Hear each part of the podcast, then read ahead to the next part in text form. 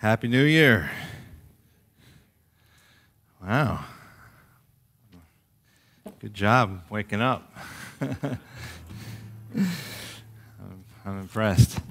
All right, my name is John. Um, and uh, yeah, Happy New Year. This is, for me, I don't know about you, but this week between Christmas and New Year's is always a little strange. Um, I love Christmas. And so it's kind of a big letdown the day after Christmas. And you got to start packing up the Christmas decorations and all that. But then there's also something about the new year that, uh, you know, looking forward, thinking about what's to come. Uh, I'm kind of a dreamer, and so this is the socially acceptable time of the year where I can take time out and think about my plans for the year, and uh, my wife's more of like in the moment, this is what we got to do. And I'm more living in the future. And so this is the time where I get to, to shine and come up with my New Year's resolutions. And, and it's okay to do that. Uh, and so to, today, uh, maybe you're like me, maybe you're thinking about the future. What does 2023 have? What are some of your plans? What are some of your resolutions? And, and we need to admit and, and and remember that we don't know the future, right? We're not guaranteed to be here this time next year. We don't know if we'll be here tomorrow, right? Our life is a vapor. James instructs us to, to not say, well, I'm going to go here, I'm going to do this, I'm going to go to this city, I'm going to accomplish this, but instead to remember that God is the one who knows, and, and that if the Lord wills, we will live and do this and that, right? So we don't want to put trust in our plans, but the Bible also tells us that to not think about the future, to not prepare, to not make plans, to not have goals, is to be like the sluggard, like the fool, right? There's a lot of proverbs. Uh, so look at the ant who, who stores up during the harvest so that uh, in the winter they have enough food, right? They're, they're constantly working, right? So they're planning ahead, they're looking at what's to come. So we need to make plans, but we don't want to trust in those plans. We want to trust in God. And as we make plans, as we make resolutions, I think the best resolutions are not so much about what do we want to do, but who do we want to become? Who do we want to be? How do I improve myself? What, what are your goals? Not, not just in terms of things you're going to do, but who you want to be this year. What kind of growth in your character do you want to see in 2023? And in his second letter, Peter gives us really the ultimate list of resolutions, not just for the new year, but for life. All right, and, and let's, let's look at what he has to say. It's 1 Peter chapter 1, uh, and I'm going to start in verse 3. he says, His divine power has granted to us all things that pertain to life and godliness through the knowledge of Him who called us to His own glory and excellence by which he has granted to us his precious and very great promises, so that through them you may become partakers of the divine nature, having escaped for the corruption that is in the world because of sinful desire. So here comes the list. Verse 5. For this very reason, make every effort to supplement your faith with virtue, and virtue with knowledge, and knowledge with self control, and self control with steadfastness and steadfastness with godliness, and godliness with brotherly affection, and brotherly affection with love. All right, that's, that's your list, right? If you are a Christian, this is your list. If you want to call yourself a follower of Christ, these are the things that should be used to describe your life. In fact, Paul says in verse 8 For if these qualities are yours and are increasing, they keep you from being ineffective or unfruitful in the knowledge of our Lord Jesus Christ. All right, so what Paul is saying is, is, is growth in these areas knowledge, virtue, self control, steadfastness, brotherly affection. Those are what make you fruitful in your relationship with God. And, and ultimately, that's what we want, right? We all want to have a fruitful and productive knowledge of Jesus Christ. If not, why are we even here? Right? So, so if this is what we want, if these are our resolutions, if these are the areas that we want to grow in, because if we're honest, I don't think anybody here would say, Yeah, I got that one down. Right? We all need to be increasing in these qualities. What are the steps to becoming more fruitful in these areas? Well, I've asked that question before, and often here are some of the answers I get back. Okay, if I want to grow in my faith or my virtue or, or my knowledge or self control, godliness, love, then I need to read my Bible more. I need to pray more. I need to come to church more regularly. I need to join a community group. I need to read better books. I need to listen to more sermons. I need to give more to the church. I need to share the gospel more. I need to serve more. Okay? And, and all those are, are good answers, they're not wrong. But they aren't the ultimate answer. Right? Because none of them address the ultimate reason why we fail to grow in those areas. And Peter gives us the answer to why we don't grow in those areas. He gives it in the next verse, verse 9. He says, For whoever lacks these qualities is so nearsighted that he is blind, having forgotten that he was cleansed from his former sins. See what Peter's saying here? Peter is saying that the fundamental reason why we don't grow spiritually, why we lack the qualities of someone who knows Jesus, is because we've forgotten the gospel. What Peter's doing here is he's, he's pointing us to a truth that is throughout Scripture, and, and it's, it's this we, we never get beyond the gospel in the Christian life. We never outgrow our need for the gospel. So I thought, here we are, it's the beginning of the new year. We want to make progress in our walk with God, and, and Peter comes to tell us this morning that if we want to go forward, we have to first look back. We have to remember what Christ has done for us. The Christian life is a gospel oriented life. The Christian life is a gospel shaped life. Before we, we go any further and kind of explore how that, that works, I want to take a moment and, and just look at a couple more passages to make sure that we see this in God's Word, right? I want you to understand that this is coming from God's Word. Um, because before we look at how the gospel forms and shape us, I, I, want you to see for yourself that God's word is clear that the gospel should and does shape us. And secondly, I'll just be honest, the, the, the phrase, the term, gospel centered, gospel driven, it's almost become kind of like a, a cliche or like a marketing fad in the Christian world. And, and, and I think sometimes people just like will slap on that adjective, gospel centered, gospel this, to, to sell whatever it is they want to sell you, right?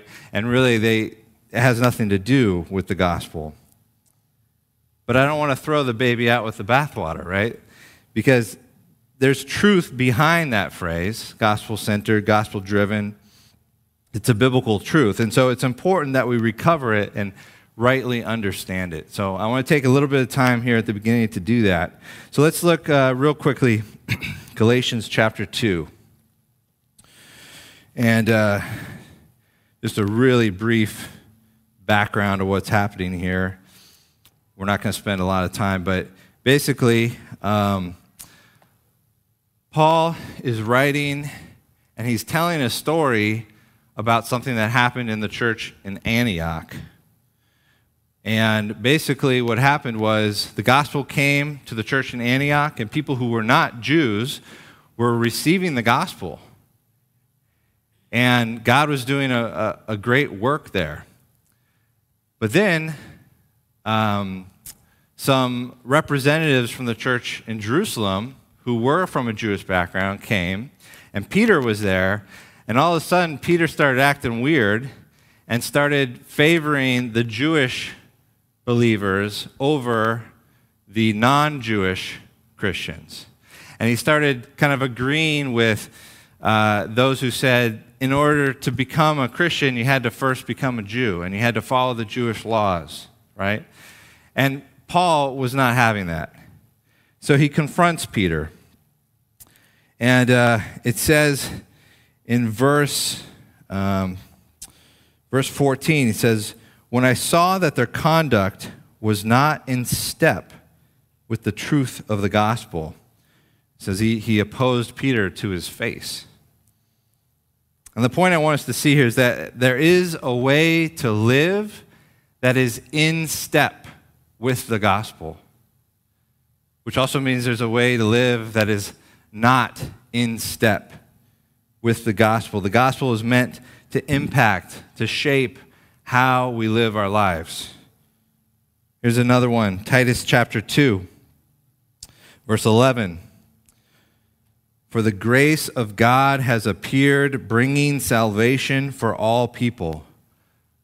What's a one word summary of that sentence? The gospel, right? That's what it is. The gospel is the grace of God that brings salvation. So it says the, the gospel has appeared and it brings salvation. Okay, we all believe that. Verse 12 training us to renounce ungodliness and worldly passions, and to live self controlled, upright, and godly lives in the present age. So the gospel saves us, but the gospel also trains us. It's not like we get into the Christian life with the gospel and then we get onto, you know, the, the deeper things that actually impact our life and how we live. No, it's the gospel that saves us and it's the gospel that trains us. So, Galatians, be in step with the truth of the gospel. Titus, the gospel trains us to say no to ungodliness.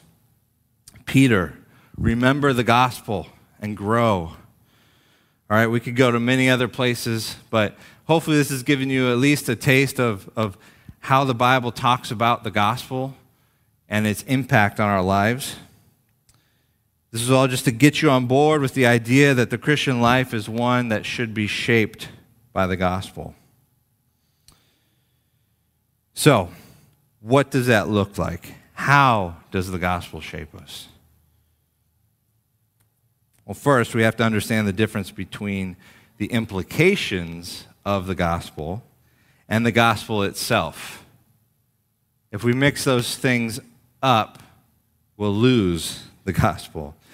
And again, we could do a whole year series on aspects of the gospel, right? But just real simple, the gospel, the word means good news, right?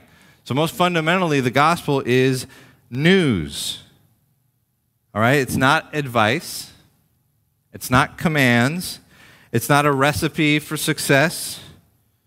It's the glorious news that God sent his Son, Jesus Christ, to live the life we should have lived and die the death we should have died, and rose again so that by trusting in him we could have forgiveness for our sins and live forever with him. It's news. And this is not just made up news or wishful thinking. This is real news that happened in a real time with real people in real place in history. That's how uh, Paul talks about it in 1 Corinthians chapter 15. He says, For I delivered to you as of first importance what I also received, that Christ died for our sins in, according, in accordance with the scriptures, that he was buried, that he was raised on the third day in accordance with the scriptures. This is good news. This is great news. This is good news of great joy, right? But here's the thing about news, especially big news it will always change you some way. Real momentous news will change us. I just, some of you know the first time you found out that you're going to have a baby. That's some big news. Did that have any effect on your life? How you lived your life, how you spent your time? Right? I think, I think you know it does. Or, or sometimes it's bad news. You get the diagnosis it's cancer. Right? That's news. That affects your life. It affects your, it affects your decisions. It reorients your priorities. Or maybe you're on trial and the verdict comes down. That's news. Innocent. You're free to go. Right? Or the stock market or 9 11, right? Big news changes us, it changes our world, it changes how we live our lives. The gospel is the most earth shattering news there could ever be. And it will shape you one way or another, depending on how you respond to it. But what does it look like to respond rightly to the good news of Jesus? How does the gospel transform those who respond rightly to it? Well, there's many more ways, and we could even start to wrap our minds around this morning. But I want to I want to point to three, just three ways, not the only three ways, but three ways that the gospel shapes us. And uh, I just at this point I want to do a little commercial. So we have uh, what we call missional communities. There's one that meets here on Sundays. There's another one that meets at my house on Saturdays. But basically, it's a community where we want to just explore and go deep into how does the gospel form us? How does it shape us? And then how does it send us out on mission? And so, if that's something that you're interested in, please come talk to me or, or one of the elders. Um, we'd love to, to talk to you about that. But, all right, commercial over. um, so, all of these three things, three ways that the gospel shapes us, it's not like step one, step two, step three. They're all dynamically related to each other, right? And they're interacting with each other um, over the life of a believer. So, number one, the gospel shapes us as we grow in our knowledge of God's holiness and our own sinfulness. The starting point of the Christian life call it conversion. It comes when we first become aware of the gap between God's holiness and our sinfulness.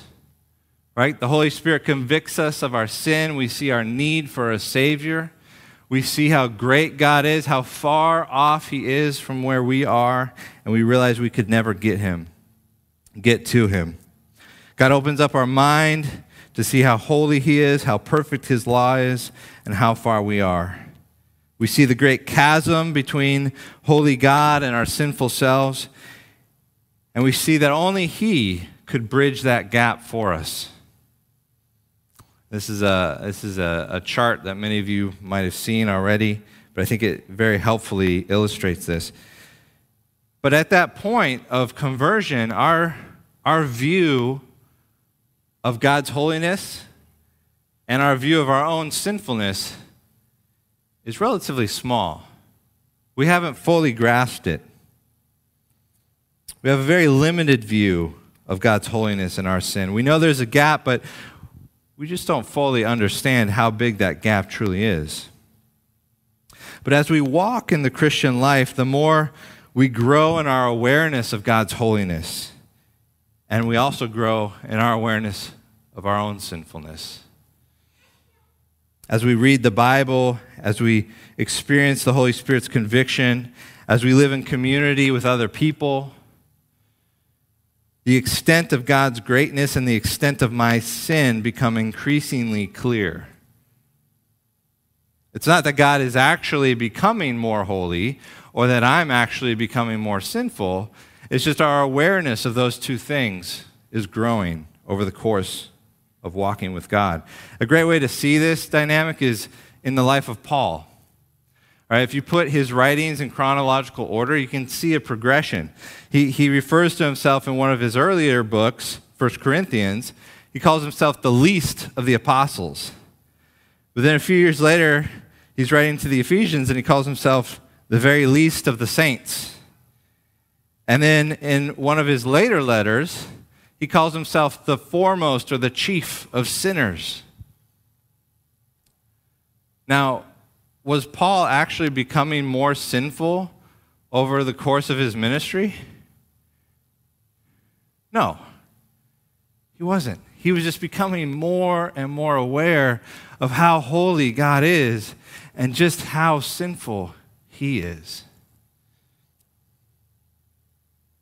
But here's the next question Did a growing awareness of just how big the gap between God's holiness and his sinfulness, did that lead Paul to deeper and deeper despair?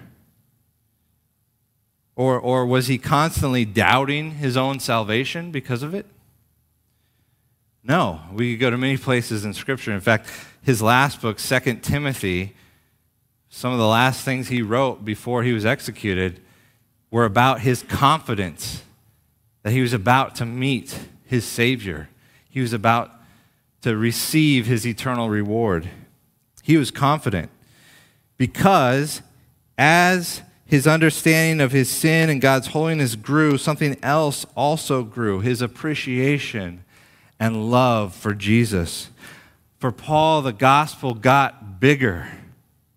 As that chasm got bigger, so did the bridge that crossed it.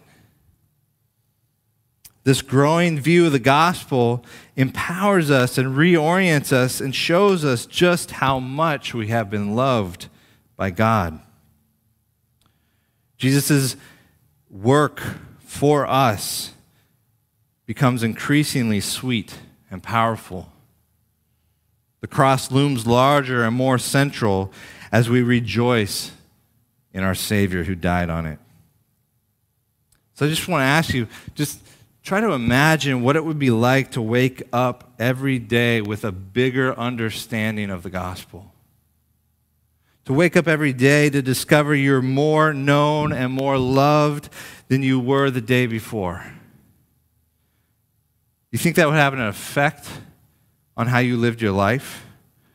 You think that would shape how you made choices? How you served people? how you were patient with them, how you loved them. The gospel shapes us as we grow in our understanding of God's holiness and our own sinfulness and how big his love for you is. The gospel also shapes us as we embrace and enjoy our union with Christ.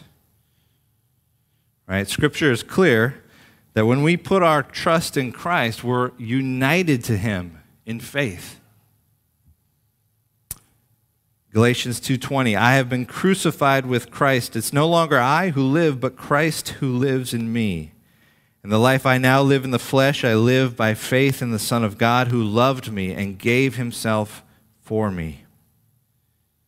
Or maybe spend a morning going through the first half of the book of Ephesians and make a note of how many times Paul talks about us being in Christ or in Him. Right? It's that unity with Christ. What, what verses like these are saying is that the good news of the gospel is ultimately not all the things we get from Jesus, but it's that we get Jesus. Sinclair Ferguson says there's no benefits of the gospel outside of the benefactor. It's our relationship with Him, it's our unity with Him. I'm going to get a little theologically nerdy right now, so just kind of track with me. All right, this is good stuff. Theologians call this gospel reality union with Christ. When one theologian defines it this way it says, Union with Christ means that in Christ you have been given a new identity. God has called you into a new life, rooted in a history that predates you, anchored in the life, death, and resurrection of Jesus. You discover who you are in Christ, and you are given the DNA to prove it the Holy Spirit. You once were lost, but now you are found in Him. Another theological term that's very closely related to this is, is called imputation. All right? And imputation is just the concept that's talked about in places like 2 Corinthians 5:21 and other scriptures where the perfect obedience of Jesus is said to be credited to us. It's the reality that through our faith alone, we're not simply forgiven for our sins, as amazing as that is, we're also counted as righteous. Maybe you've heard it said at some point that justification means that it's as if I'd never sinned. That's correct. But in light of imputation, to be justified also means it's just as if I'd always have obeyed. Let me try to illustrate it this way. Uh, a few weeks ago, my family and I were on vacation in Japan, and uh, there's a Navy base near Tokyo. And uh, I, I had served in the Navy for 10 years, and I'd been to this base uh, quite a few times, and we kind of wanted a little taste of American food and wanted to do some Christmas shopping, that kind of thing. So we wanted to go get on base, uh, which is ironic because we ended up eating Chinese food there. But, uh, anyways, uh, American Chinese food. um, but uh, yeah, so I, I served for 10 years in the Navy, but I didn't retire out of the Navy. I, I left. God called me here. And uh, my 10 years was not enough to give me access to the base. But my dad was with me. My dad served 27 years in the Navy, and he retired from the Navy. And his service was enough to cover me and my family. So we got access to the base. We got to enjoy the benefits of being on this base because of my dad's service covering us. My service was not enough, but his was. His service was imputed to me so that I was seen uh, as having access to the things that he earned. That's imputation. Right? Christ's righteousness covers us and gives us access to everything that is his. So my question is is are you enjoying your union with Christ? Like, like, are you really swimming in it? Are you filled with the peace that comes from knowing that when God looks at you, he sees the perfection of his Son covering you? That because of Jesus' work, God doesn't just accept or tolerate you, he delights in you.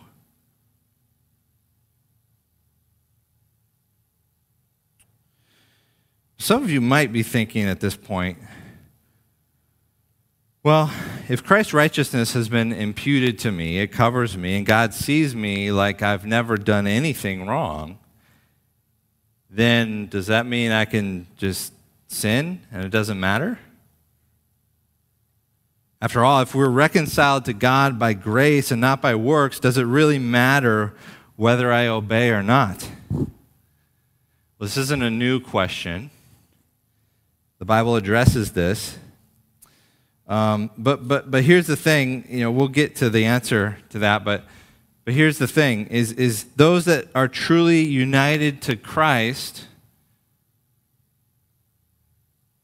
can actually do whatever they want. Is that controversial?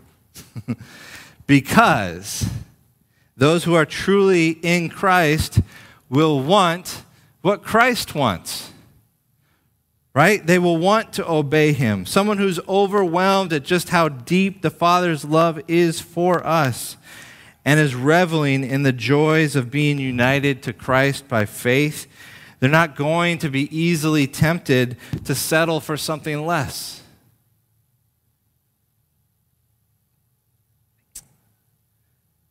If you love me, you will obey my commandments. Right? That's what John 14, 15 says.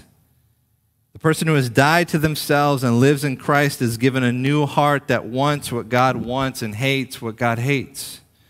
They'll be disgusted by sin because they'll know that it's their sin that put Jesus on the cross. Why would they want to go back to that?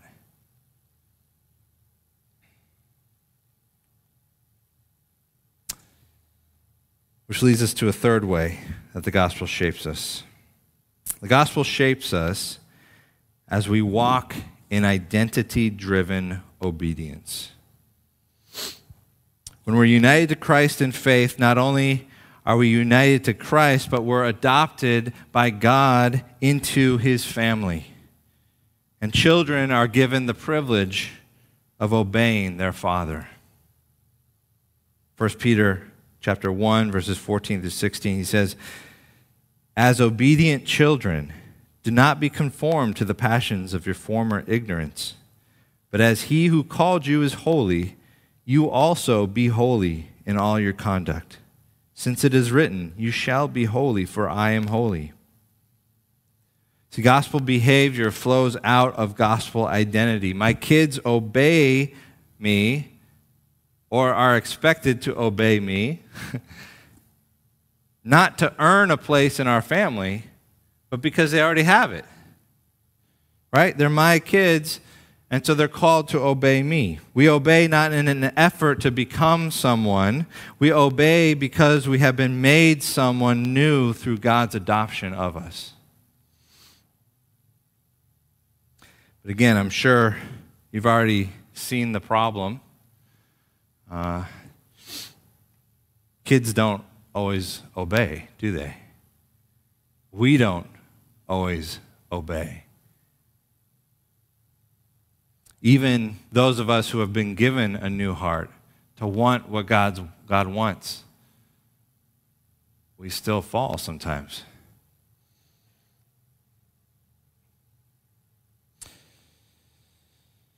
Why? Well, when my, when my kid, kids, disobey me, I have to remind them. Sometimes sternly, I have to remind them who they are. They're my children. They are loved. They have a father who wants what's best for them. I give them rules so that they can grow and be protected and so that they can thrive. When they sin, when they disobey, it's because they've forgotten that. They've forgotten that they can trust me. They've forgotten who they are. We sin because we forget who we are in Christ. We sin because we forget the gospel. And when we forget the gospel, what happens? Think back at that chart. Does, does God stop being holy? Do we stop being sinful when we forget the gospel? No, those, those things are still there. The chasm's still there. But if we forget the gospel, then the gap comes back. Right? And then we got to fill that gap with something else other than the gospel. And that leads to, to errors on either side. We either lie to ourselves and say that God's not all that concerned about holiness, and we give ourselves a license to give into our sinful flesh. Or we lie and say that, that we actually aren't really that bad. And in fact, if I worked really hard, I bet I could probably meet God's holy standards on my own. When we forget to keep the gospel as central, when we forget who we are in Christ, but we continue to grow in our knowledge of God's holiness and our sinfulness, the gap comes back. And we try to bridge that gap either through our own effort, our performance, or we try to fill it by pretending that it's not there, that God's not really actually that concerned about how we live. Another way to describe that is, is legalism and license, right? Pretending, performing, legalism, license. Legalists continue to live under the law, believing that God's approval is somehow dependent on their right conduct. Legalists rely on their own holy living for their justification. Or licentious people dismiss the law, believing that they're under grace. God's rules don't really matter.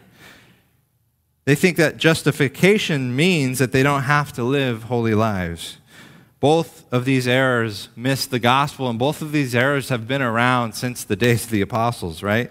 The book of Galatians was written to combat the error of legalism. It says in Galatians 3, verse 3 Are you so foolish after beginning with the Spirit? Are you now trying to attain your goal by human effort? The book of Romans addresses the error of license. It says in verse uh, chapter 6 verse 15, "What then shall we sin because we are not under law, but under grace? May it never be."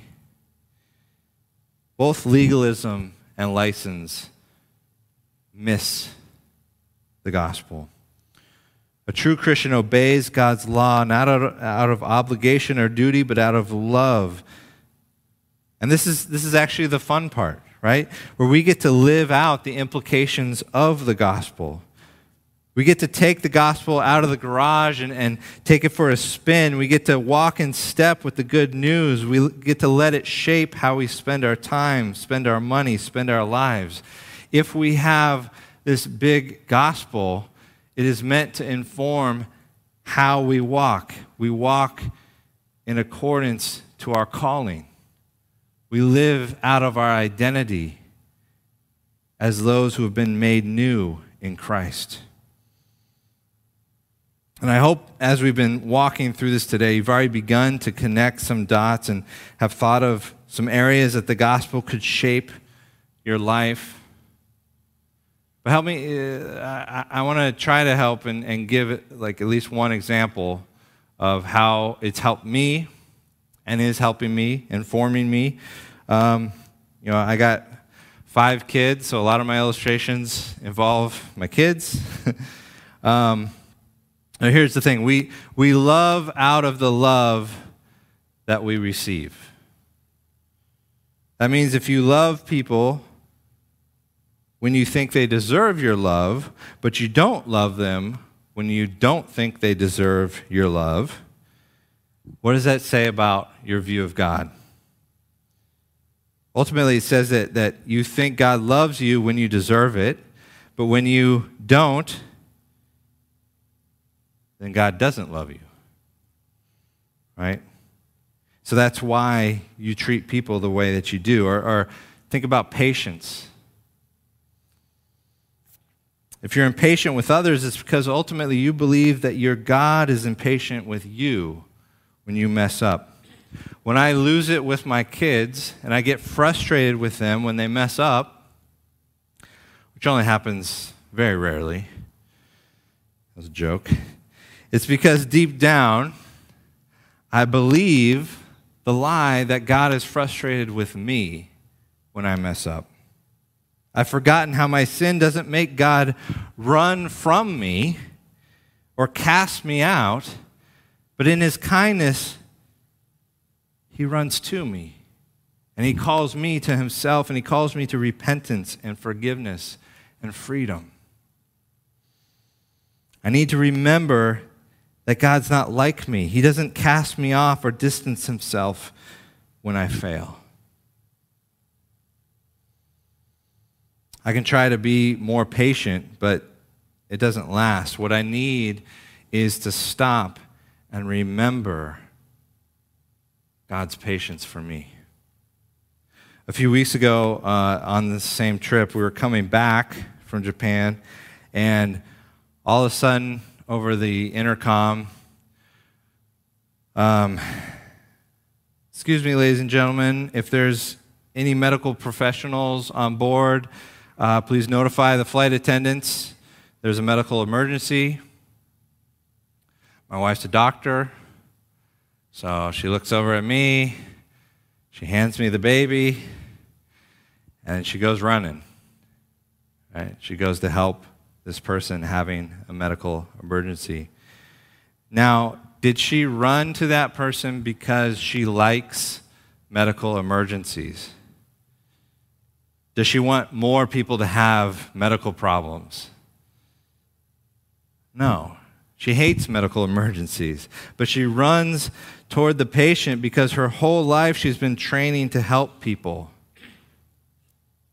She runs towards the sick to help them. Our God is like that. Our God hates sin, but He doesn't run from it. When his people fail and fall short of his calling, he doesn't shake his head in disappointment and tell them they're on their own. They need to just figure it out, get back to him when they've figured out their issue. Your God runs to you in your need, in your sin. He runs towards you because he came to save sinners. He loves you and he tells you and he calls you to confess your sins so that he might remind you of what he has done to forgive you of your sins and cleanse you from all unrighteousness. His mercy is more than your sins, his grace is greater than your failures. He runs towards you in your failure in order to rescue you from it. He loves you on your best days and He loves you on your worst days. This is the gospel. This is good news, and that news will shape and form you more and more into Christ likeness for His glory and for your joy. Let's pray. Dear God,